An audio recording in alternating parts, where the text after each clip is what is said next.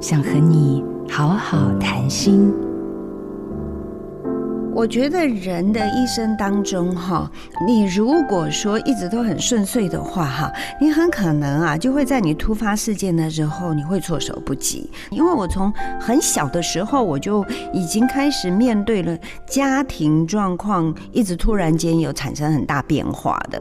所以在我这个幼年的时候呢，我非常的痛恨我爸为什么在那个时候是这么自私的，因为他的创伤影响了他的行为。当他伤害了别人之后，他自己又回到他的罪恶跟内疚。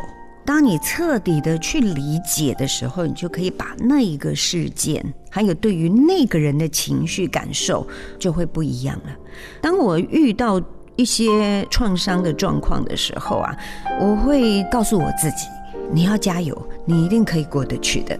那当然哦，真的回到很多的这个过程当中哦，那我们也要感恩你。你为什么有本事可以找到一些自我鼓励的话去覆盖呢？有些人其实是找不到的，对不对？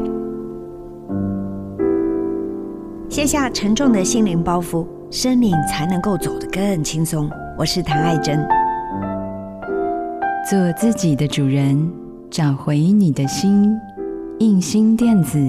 真心祝福，好家庭联播网，中部地区古典音乐台 FM 九七点七，北部地区 Bravo FM 九一点三。